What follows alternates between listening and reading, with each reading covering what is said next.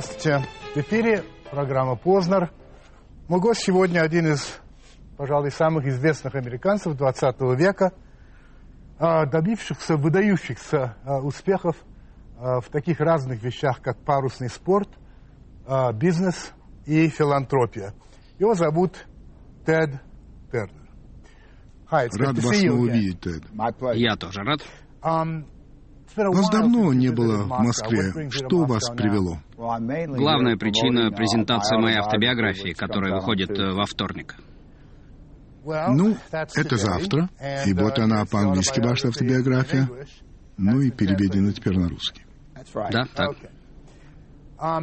Обычно мы начинаем программу с Pop, то есть э, это вопросы, uh, которые присылают наши зрители на э, сайт Первого канала.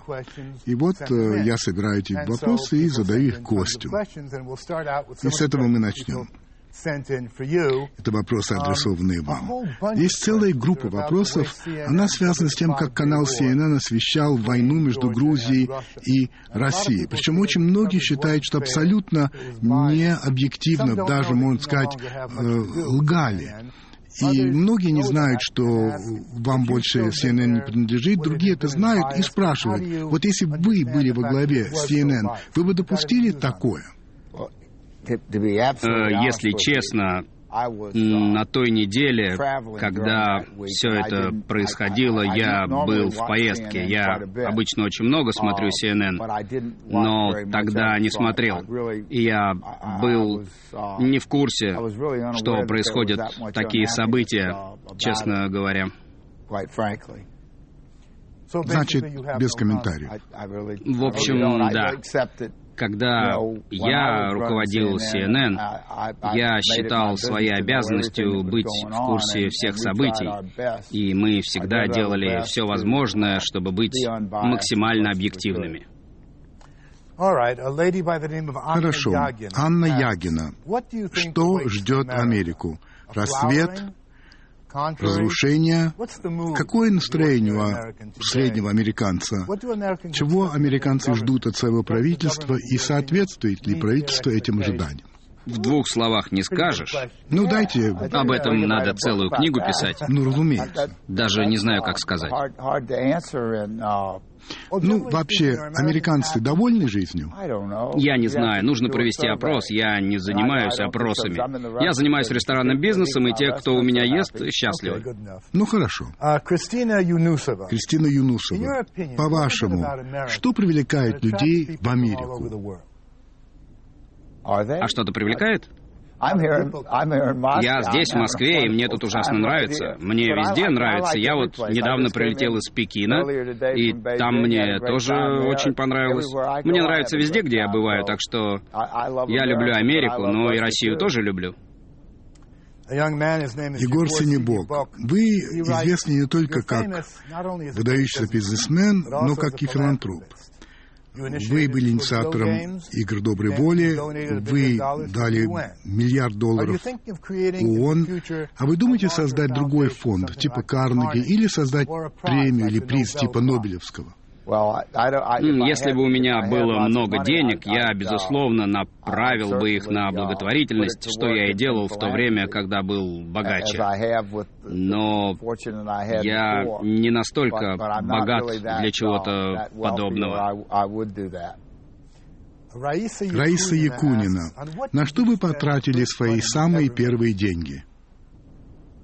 Купил что-то поесть.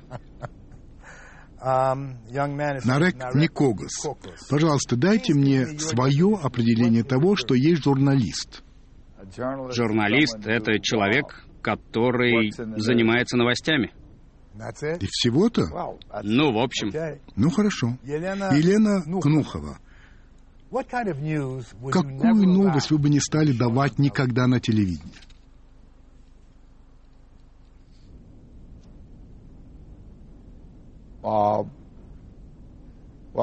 Если бы это была правда, было бы сложно не выдать ее.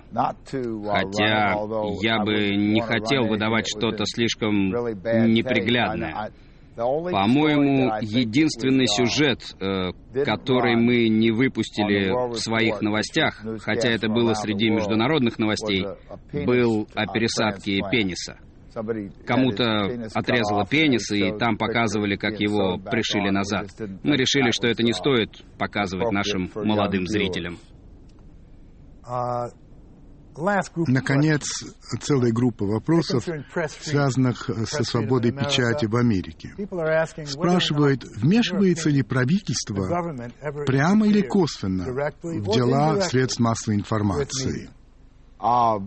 Мой личный опыт, а я руководил CNN больше 20 лет, э, в этот период власти не вмешивались. Президент э, США позвонил нам и настаивал, чтобы мы эвакуировали новостные группы из Багдада перед началом войны. Они опасались за них. И Колин Пауэлл, руководивший армией, звонил Тому Джонсону, который был президентом CNN. Но я я не согласился на это. Я сказал, если найдутся добровольцы, которые останутся, чтобы освещать происходящее, мы останемся. Хотя президент США звонил нам и просил, он же не требовал. Так что, думаю, у нас была свобода прессы и что она по-прежнему есть в Соединенных Штатах. Если власть попыталась бы ограничить свободу прессы, были бы очень сильные протесты. Ну хорошо, вот это были вопросы с сайта Первого канала. Um, а теперь я уже буду задавать свои вопросы. Uh, Вы родились в городе Цинциннати, штат Огайо, 19 ноября 1938 года. Да, сэр. Вам будет 71 год 19 -го. Да. У вас была небогатая семья родители, отец, мать. У отца был свой маленький бизнес, э, и он был очень успешным, но в самом начале, когда я был маленьким, он только начинал, так что было нелегко. Вы преуспели необыкновенно. И в какой-то степени вы иллюстрируете так называемую американскую мечту, что, мол, если будешь работать как следует, добиваться своего, но трудиться ты можешь стать кем хочешь. Это, ну, одна из таких э, легенд Америки. Считаете ли вы, что эта мечта еще жива сегодня, так же, как была в вашей молодости и раньше? Да. Да? Да. Например, молодые люди, придумавшие Google. Google — это мировой бренд, а им, я думаю, всего лет по 30, а они миллиардеры, и все у них прекрасно. Это только один пример. Когда я был пацаном, в Нью-Йорке, мне было 8-9, я получал 50 центов в неделю за то, что убирался по дому. Да, я тоже. Правда, я 50 центов в месяц получал. Но я был богаче. Ну, вы же были в Нью-Йорке. Да-да. Там и жизнь подороже. И я попросил, чтобы папа дал мне больше. Он сказал, иди работай. Ну, я стал раздавать газеты. Вы пишете, что когда вам было 8-9 лет, во время летних каникул, Отец заставлял вас работать каждый день по 4 часа. Вы совсем маленький. Да, когда мне было 12 лет, я работал по 40 часов в неделю. А хорошо ли заставлять детей работать? Ну, мне это не повредило. Я бы с радостью играл с другими детьми, но я не мог, так что это научило меня... Я с детских лет научился работать. Ну, вообще, хорошо так воспитывать детей, чтобы они работали? Я, в принципе, против детского труда. Да нет, ну не патагонные. Это все-таки в твоей семье. Да, но в семье бывает э, жестче всего. Ну, хорошо. В книге вы пишете, что ваш отец часто вас бил, и причем ремнем. Вспоминая это, вы обижаетесь на него еще? Нет, потому что я старался хорошо себя вести, чтобы не побили. Он бил меня только если я делал что-то плохое. А вы когда-нибудь били своих детей? Не особо, но несколько раз, когда было совершенно необходимо. Вы рассказываете очень смешную историю о вашем отце, который политически был очень консервативным человеком, и он вам говорил во время Холодной войны, что красные обязательно победят Соединенные Штаты и пристрелят каждого, у которого больше 50 долларов. И в течение многих лет вы никогда не носили с собой более 49 долларов. Это правда. 30 лет не носил. Но ну, когда вы это преодолели? Когда я приехал сюда в 82-м...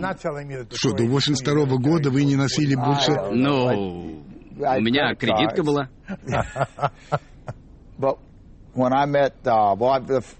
Первый коммунист, которого я встретил, был Фидель Кастро. Он пригласил меня после того, как однажды посмотрел CNN по спутнику. И я поехал, мы охотились, рыбачили и стали хорошими друзьями. На следующий год я приехал сюда и познакомился со многими русскими людьми. Я приехал сюда с дружескими намерениями посмотреть, что я могу сделать, чтобы прекратить холодную войну. У меня появилось много друзей, и ни разу не было споров на тему капитализм против коммунизма. Глядя на экономическую ситуацию в мире, я бы не сказал, что у нас идеальная система.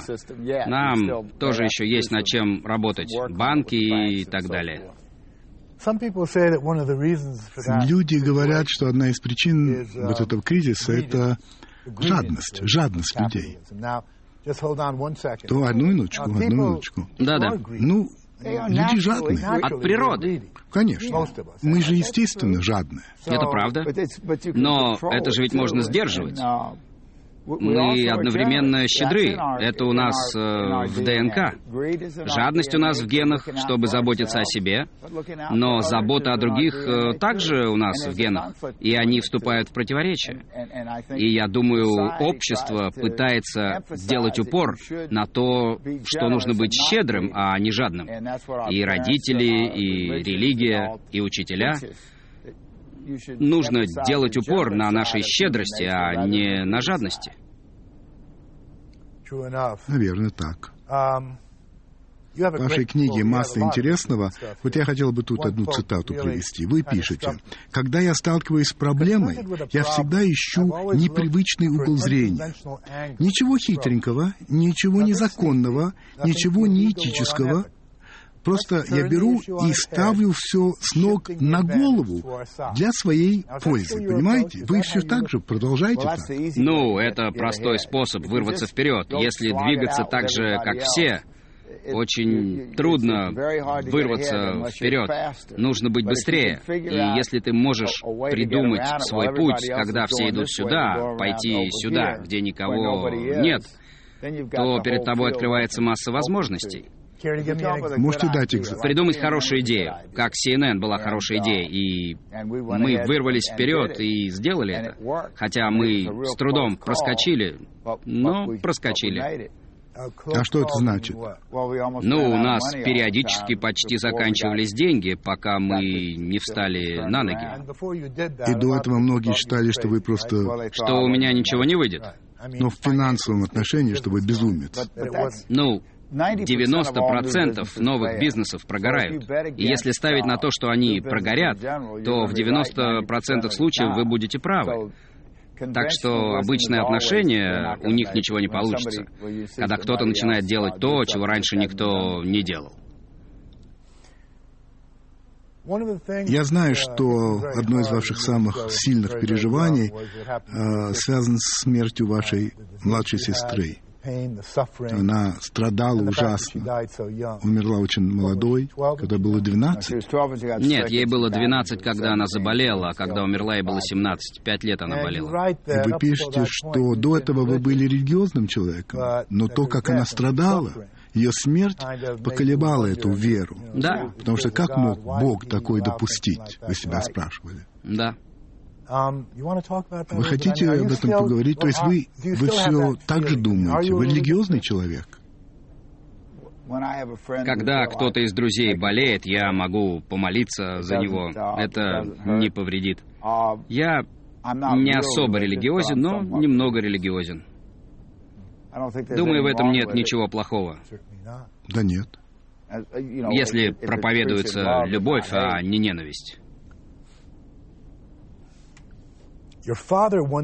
Как-то ваш отец вам сказал, сын, всегда ставь цель так высоко, что ее невозможно добиться за одну жизнь. И таким образом всегда что-то будет впереди. Я хочу спросить, если я ставлю цель, зная, что ее нельзя добиться, это не бессмысленно? Нет, это не совсем так. Ты планируешь что-то большое и думаешь, э, что не справишься, но можешь попробовать. Скажем, сегодня я следую совету отца, занимаясь тем, чем занимаюсь, э, пытаясь избавить э, мир от ядерного оружия, взять под контроль ситуацию с изменением климата на планете, стабилизировать численность населения, побороть нищету, дать образование тем, кто его не получил. В принципе, как-то все исправить. Я работаю с ООН. Мы вместе работаем в этом направлении. И все эти проблемы, их... Ну, вряд ли за жизнь выйдет. Нет, я не думаю, что мы их все решим, но мы можем добиться прогресса. Мы точно можем избавиться от ядерного оружия, можем перевести работающие на угле предприятия на экологичную возобновляемую энергию Эра ископаемого топлива закончилась, как и эра войн. Никогда мы больше не увидим, как немцы пересекают Польшу и вторгаются в Россию. Это плохо для бизнеса, и люди сегодня слишком умны, чтобы ввязываться в войны. Их ведут только непросвещенные страны, за исключением США, которые очень скоро идут из Афганистана. Это я могу точно предсказать. Есть люди, которые говорят, что если бы не было ядерного оружия у США и у СССР, это помогло избежать войны. Да, вот э, уверенность, что нельзя ударить, потому что тебя тоже уничтожит. Нет, ну конечно, в этом аргументе есть определенный смысл, но нам это больше не нужно. Вы посмотрите фильмы о Второй мировой войне, uh, когда нацисты бомбили Лондон, а потом британцы с американцами бомбили Берлин.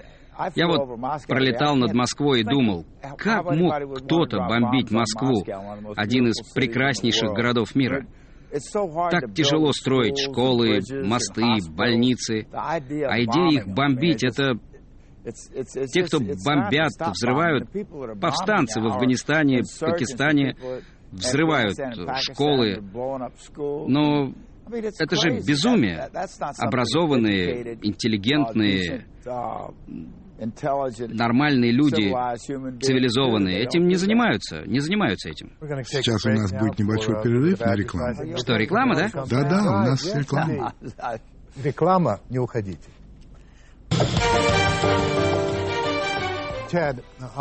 В России, Тед, многие читали «Унесенные ветром» или видели кино, или и то, и другое. Так что они знают, кто такой Ред Батлер. Вы пишете, что он ваш любимый герой литературы. Почему? Что в нем такое?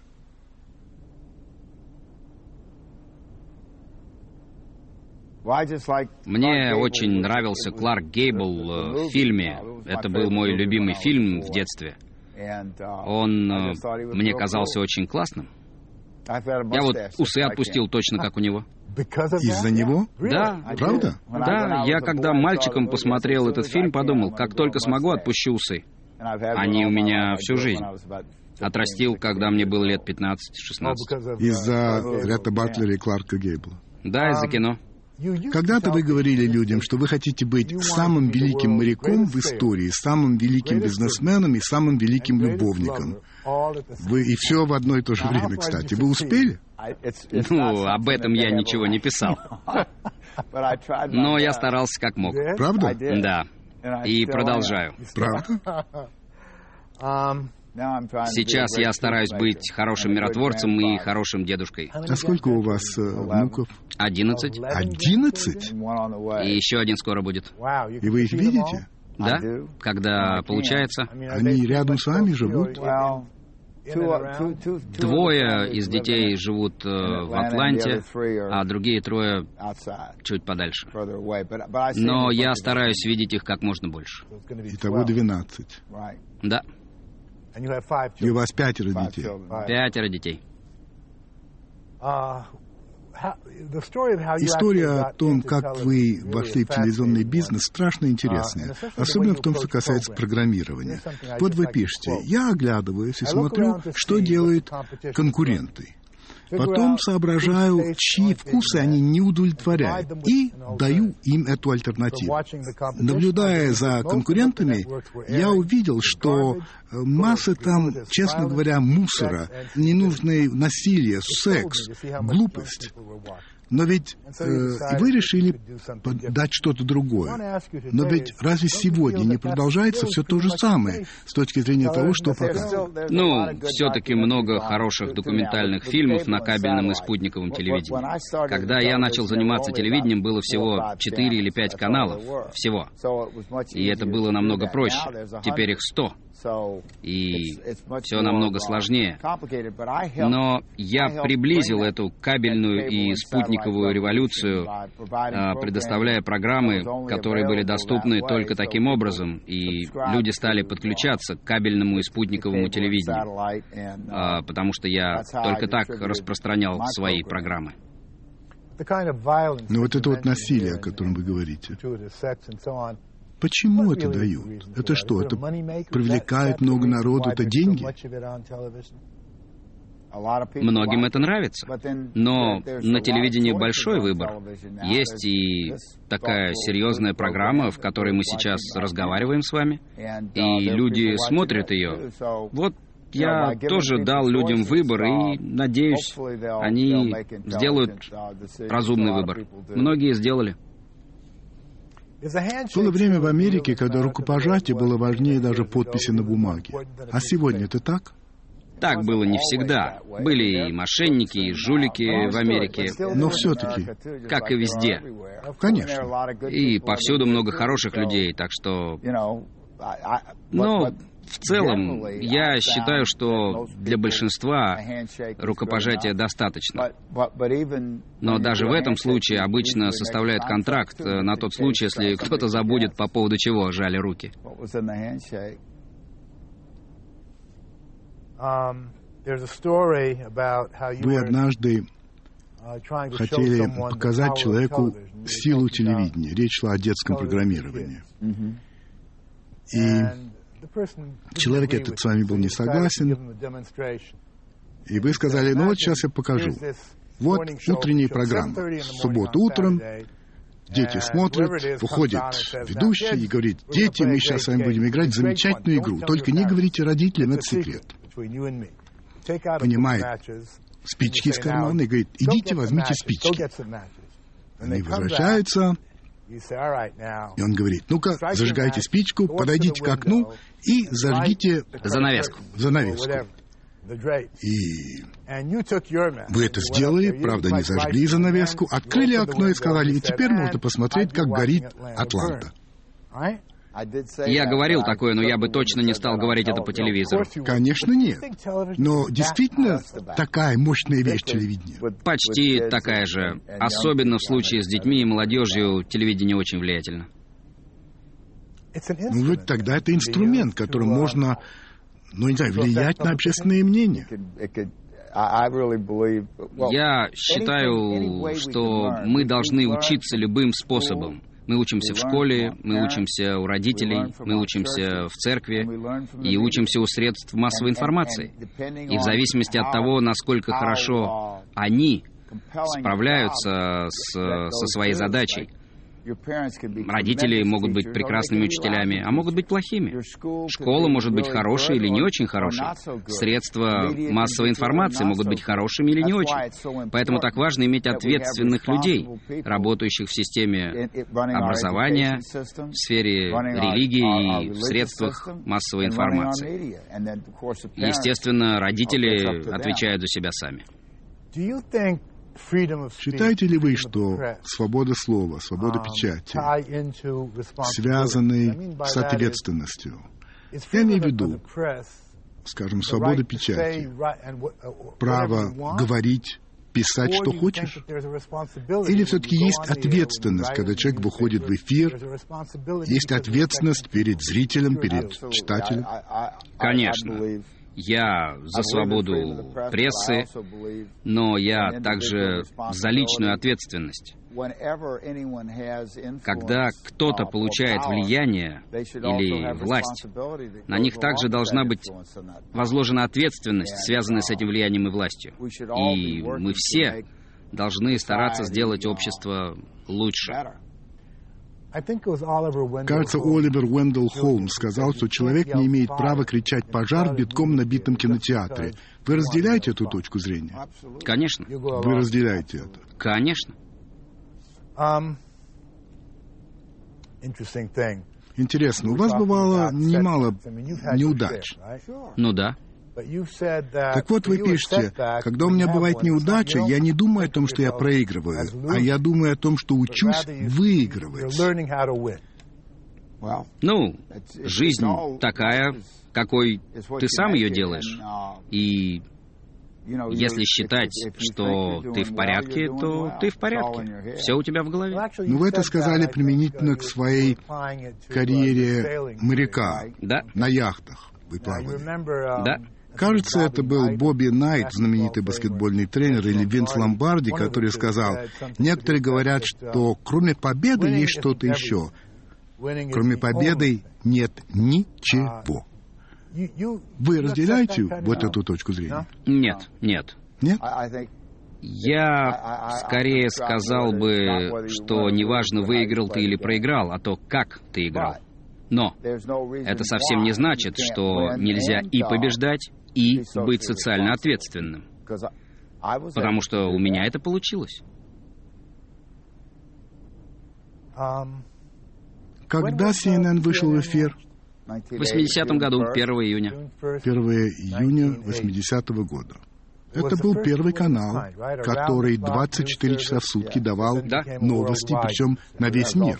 А, первая глобальная сеть, первая международная сеть. Глобальная сеть. И, конечно, это изменило телевидение и многих людей. А вас изменило это? Да. Как? Я стал больше интересоваться новостями и общественными делами в результате этого, потому что я должен был вырабатывать редакционную политику и быть уверенным, что мы хорошо работаем.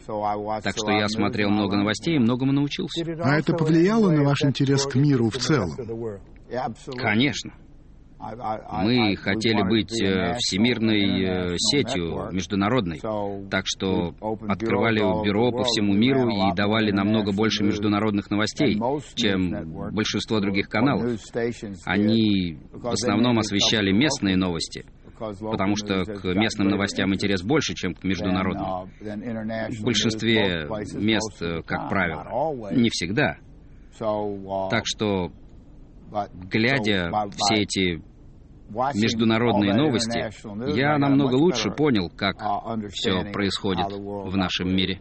А когда вы впервые поехали за рубеж? Вы помните? Впервые я попал в Европу в 66-м, когда участвовал в гонке по Атлантике. Да-да-да, когда вы были яхтсменом. Да, но когда я попал туда, я обращал внимание не только на яхты. Вы говорите, что первый контакт с коммунистами у вас был с Фиделем Кастро. Да. Я, может, встречал каких-то коммунистов в Штатах, э, но... Но вы не знали. Они же не ходили, не кричали «я коммунист, я коммунист». Да-да. И вы говорите, что вы поехали на Кубу, потому что он смотрел CNN. Да. Да, там работала наша группа, снимавшая материал. И он сказал, что хочет встретиться с Тедом Тернером, и он пригласил меня приехать. Так что по личному приглашению президента Кастро я поехал туда и встретился с ним. Так что можно сказать, что CNN, ну что ли, открыл двери а, в мир. В другой мир для вас. Как и для всех, кто смотрел CNN. Мы принесли целый мир к вам в гостиную. Да, это правда. Было время, когда телевидение в Америке, ABC, NBC, CBS, было телевидением. Занимались только своим делом. Потом Постепенно они стали сливаться с более крупными корпорациями. Ну, Westinghouse, General Electric, э, ну и так далее, Disney. То есть с компаниями, которые никакого отношения к средствам массовой информации не имеют. И уже в этой, что ли, комбинации главным было только одно — сколько зарабатывают. Их не интересовала журналистика. Не об этом была речь, а о заработке. Считаете ли вы, что это повредило на самом деле телевидению? Сложно сказать, потому что Сложно сказать, э, потому что если бы произошло не так, все могло бы быть по-другому. Но мы не знаем, было бы это лучше или нет. Потому что мы не знаем того, что не происходило. Ну да. Ну, вы же тоже слили свою вот CNN uh, с uh, General Electric, не, вернее, Time Warner. Time Warner. Да. Um, ну, с точки зрения дела, бизнеса, может быть, это было правильно. Это было оправдано в то время. Понимаете, с задним умом все сильны. Да-да. И мне, конечно, не следовало этого делать. Но на тот момент я очень устал. Я заплатил цену за то, что был столь успешен, потому что я очень много работал. Большинство людей приходят на работу к 8 утра и в 6 часов вечера идут домой. Но у меня была баскетбольная и бейсбольная команда, и в 6 э, часов вечера я шел на стадион. А бейсбольная команда начинала игру на стадионе в 7.30. Я ужинал на стадионе, пожимал руки нескольким тысячам фанатов и оставался там до 10 вечера. А потом ехал и спал на диване в офисе. Так что я работал 18 часов в день. А бейсбольная команда играла каждый день. И баскетбольная почти каждый день. Сколько лет вы так работали? 20. 20? Может, 25. Так что вы очень устали. Я был измотан. А важные решения нельзя принимать, когда ты измотан. Я сейчас 9 часов летел из Пекина в Москву.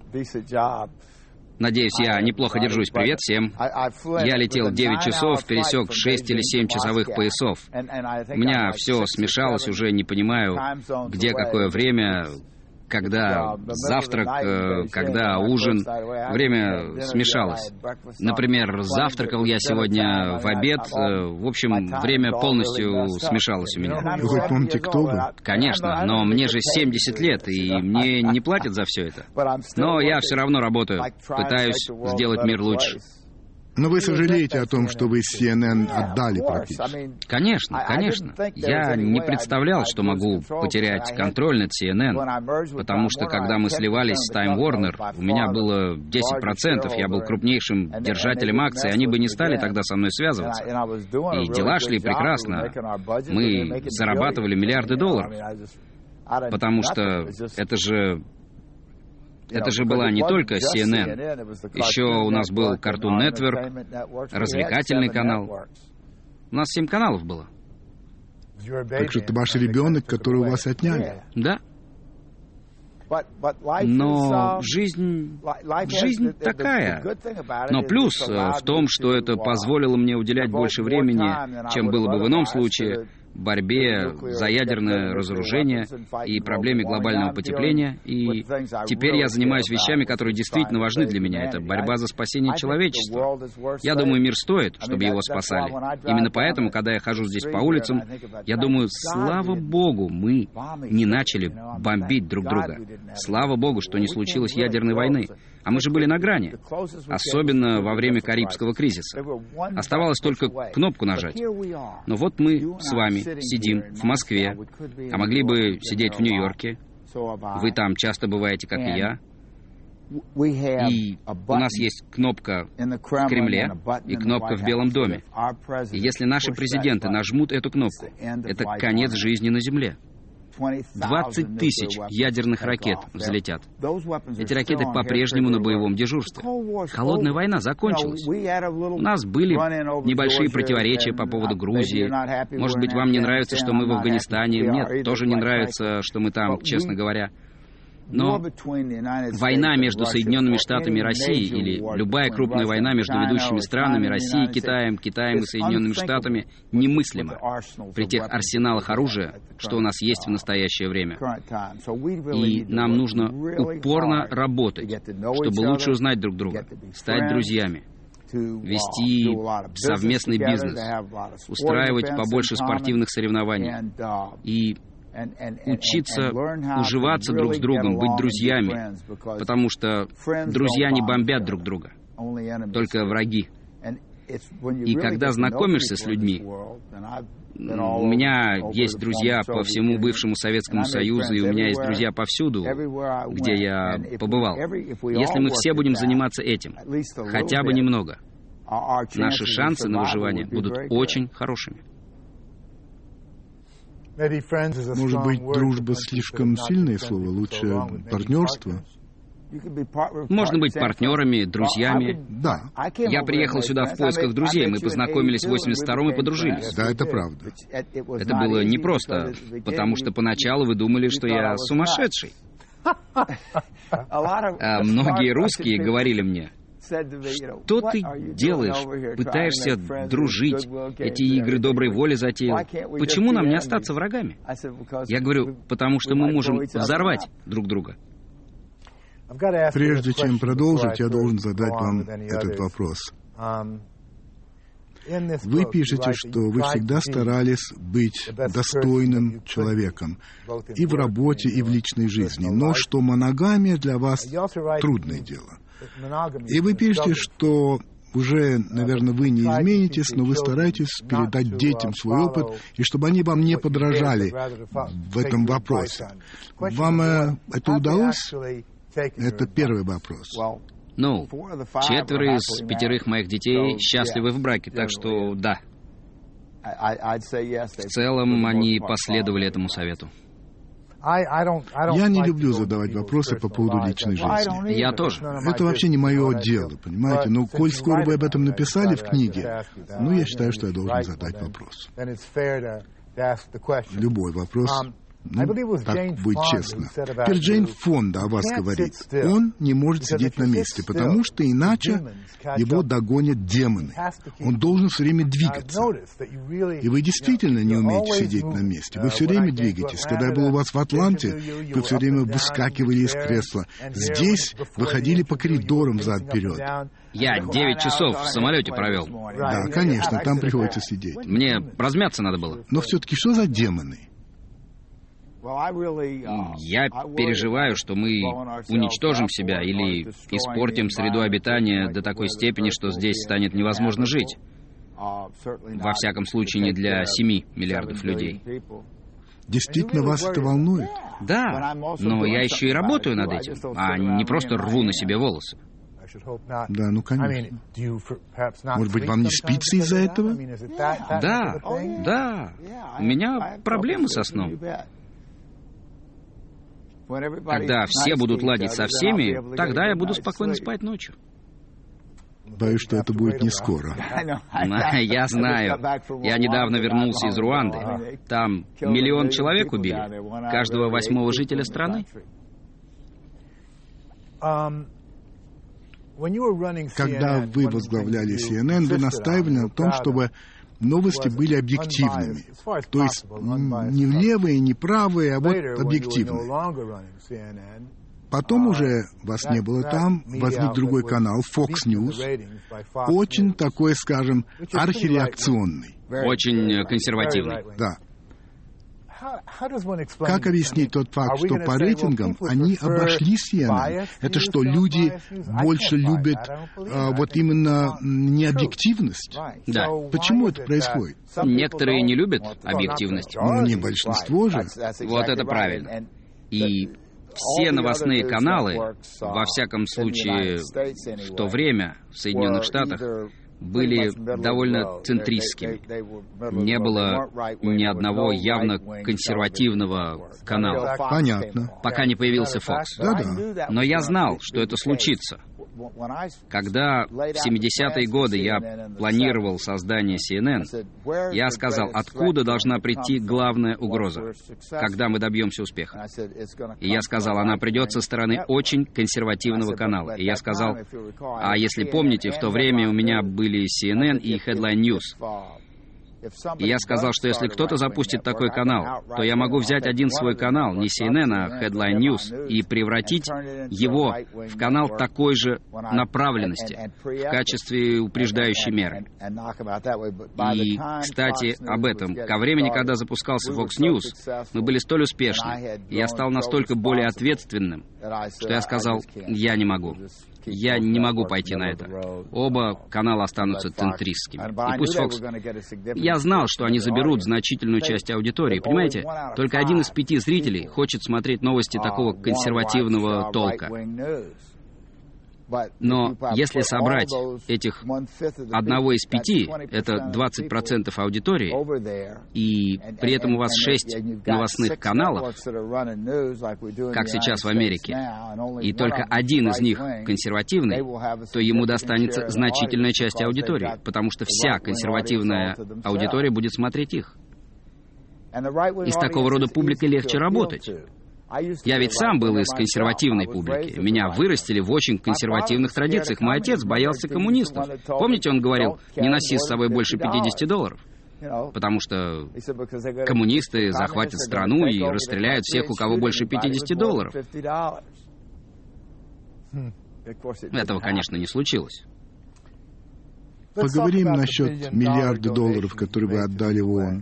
Вернее, делу ООН. Делу ООН. Я собирался дать деньги ООН, но она не могла их принять. Им не разрешают. Тогда не разрешалось. Сейчас можно сделать пожертвование ООН. Как личность. Как личность. Как негосударственная организация или как корпорация. Но тогда это было нельзя. Нет, мы изменили это правило, изменили в процессе работы с ООН. Можно изменить правила. А тогда можно было принимать деньги только от стран-участниц, СССР или Россия. Ну, разумеется. А если вы гражданин страны, вы не могли пожертвовать никаких денег.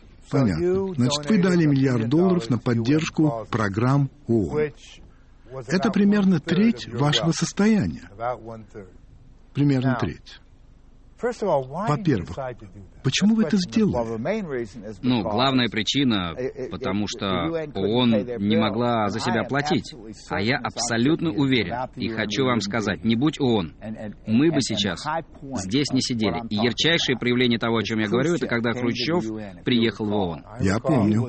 И он был так зол на США за что-то там, что он снял ботинок и лупил им по трибуне, чтобы усилить эффект.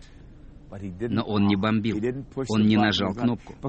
Потому что если у тебя есть возможность просто быть услышанным, если ты слушаешь своего врага, у тебя больше возможностей. Ты очень часто можешь избежать столкновений, просто слушая. Ты не должен изменять свою позицию, просто уважительно выслушать. Ведь все сидели там и слушали, о чем он говорил. И так бывало множество раз иметь площадку для обсуждений и споров, где люди могут обсудить противоречия и обменяться идеями с остальным миром, такую, как он. Это была отличная идея. И она принесла огромную пользу. На тот момент, когда я сделал свое пожертвование, Соединенные Штаты были должны ООН миллиард долларов. Они согласились на миротворческие операции и многое другое, но они не платили свой взнос. Уже два года как не платили. И я очень переживал из-за этого. Я волновался за ООН. Она не могла платить своим миротворцам. Миротворцам в Африке, которые помогали спасать жизни людей. Поэтому я подумал, что, может быть, если я заплачу этот миллиард, то нашей стране станет э, стыдно каким-нибудь политикам, которые в следующий раз проголосуют, чтобы заплатить э, этот взнос. И теперь США платят этот взнос. А Россия всегда его платила. Итак, благотворительность. Вот вы бы стали давать те деньги, которые вы дали, сотни миллионов долларов и даже миллиарды, да, да. если бы не было законов в Соединенных Штатах о том, что э, дают за это льготы налоговые. Нет, я же много жертвовал. Налоговые льготы, если ты немного жертвуешь, тогда ты их получаешь. А если много, то никаких льгот не дают. Ах, вот как. Значит, это ни при чем. Нет. Ладно. Ну, какое-то значение это имело, но не основное. Понимаю. Um, вы мне сейчас рассказали свои цели. Ядерное разоружение, борьба с изменением климата и контроль за ростом населения. Планирование семьи. Планирование семьи. Никому не нравится быть под контролем. Да-да, это правда. А как можно быть против планирования? Да, вы правы. Um, Без планирования ничего не бывает. К концу книги вы пишете, что в общем у вас была замечательная жизнь. Да. Um, да, кое-что вы бы, может быть, изменили, если можно было бы. Но жалеть вы не жалеете почти ни о чем. А все-таки о чем? Слияние с Time Warner и Америка Онлайн. Это самое главное. Да, понятно. Меня поразило то, что вы пишете в книге о том, что дорожите временем, каждой минутой. Но вплоть до того, что вы не носите туфель со шнурками, чтобы их не завязывать. Я не знаю, что у вас на ногах. Макасины. Да, действительно. Просто натягиваю их на ноги. Так что вы не тратите время на это. Вы только задумайтесь, сколько времени в жизни вы тратите на завязывание шнурков. Действительно. Потом вы всегда живете рядом с офисом, чтобы не тратить время на езду. Над ним ним. А, даже над офисом. Моя квартира в Атланте прямо над офисом. Прямо над офисом. Я просто спускаюсь вниз по лестнице. И вы написали книгу, а это же требует времени. Не очень много, у меня был соавтор. Да, но все-таки это время. Зачем? Зачем это вы сделали? Потому что считал, что мне есть что рассказать. И я хотел, наконец, рассказать все как есть. Потому что другие писали книги обо мне, и это не всегда была правда. Когда читатель закончит книгу, что бы вы хотели, чтобы он думал? Что он хорошо провел время и извлек из этой книги что-то, что поможет ему или ей в жизни. И последний вопрос, не имеющий отношения к книге. Вы довольны, что президентом Соединенных Штатов стал Барак Обама?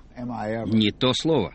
Я без ума от него. Он очень умный, у него доброе сердце, и у него достаточно мужества. Я очень надеюсь, что он сможет убедить Конгресс э, помочь ему в осуществлении его планов, потому что он мудрый человек, а нам нужны мудрые лидеры. Президент Буш был, вероятно, добрым человеком, но не сказать, что особо умным.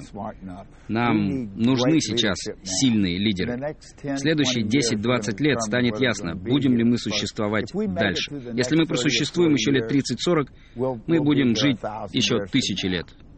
То есть это время ключевое? Важнейшее в истории человечества. За всю историю? Всего мира. В начале Второй мировой войны Самым разрушительным средством были воздушные бомбардировки. Не было ядерного оружия, его изобрели во время войны. И это жуткая разрушительная мощь, э, которая у нас есть, и население было всего 2 миллиарда к началу Второй мировой войны. Когда я родился в 38-м, вы тогда же родились? В 34-м я вас обогнал на 4 года. На Земле было 2 миллиарда людей. И за время нашей с вами жизни стало 7,5 миллиардов, в 3,5 раза больше. И эти 7,5 миллиардов людей вместе используют в 5 раз больше ресурсов, чем использовали наши родители. И планета просто не выдерживает. В Пекине и в Шанхае воздух такой отвратительный, что дышать им невозможно. Так приятно оказаться снова в Москве. Да и в Москве это не здорово. Я знаю, и в Нью-Йорке тоже не очень. Мы должны отказаться от ископаемого топлива. Оно прекрасно послужило промышленной революции. Мы давно греемся у этого костра. Но нужно перестать делать глупости и начать делать правильные вещи действовать как образованные, разумные, цивилизованные, добрые люди. В конце каждой программы я задаю 10 вопросов по Марселю Прусту. Я прошу вас ответить коротко и ясно. Хорошо. Какое слово вы более всего не любите? Ненависть. Какое слово больше всего любите? Любовь. Когда вы врете? Никогда. Ваше главное достижение? CNN. Какую историческую фигуру вы более всего уважаете? Ганди.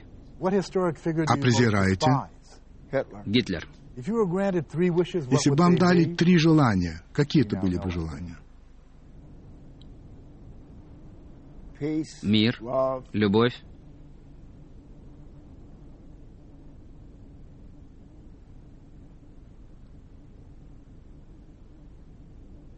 доброта. Ваша главная слабость.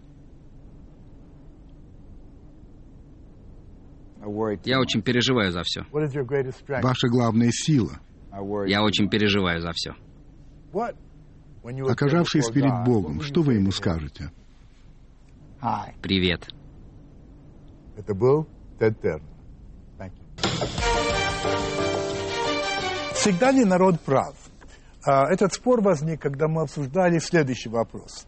А должно ли первое лицо, неважно, государство ли, а, города, области, должно ли оно быть избираемым всем народом или нет? Ну, конечно, спор шел применительно к России. Вот одна точка зрения такая, что в принципе, конечно, да. Но в России, э, так сказать, избиратель еще не готов. Недостаточно политически развит, легко становится жертвой всяких демагогов, популистов, и э, может избирать, и часто избирает не того.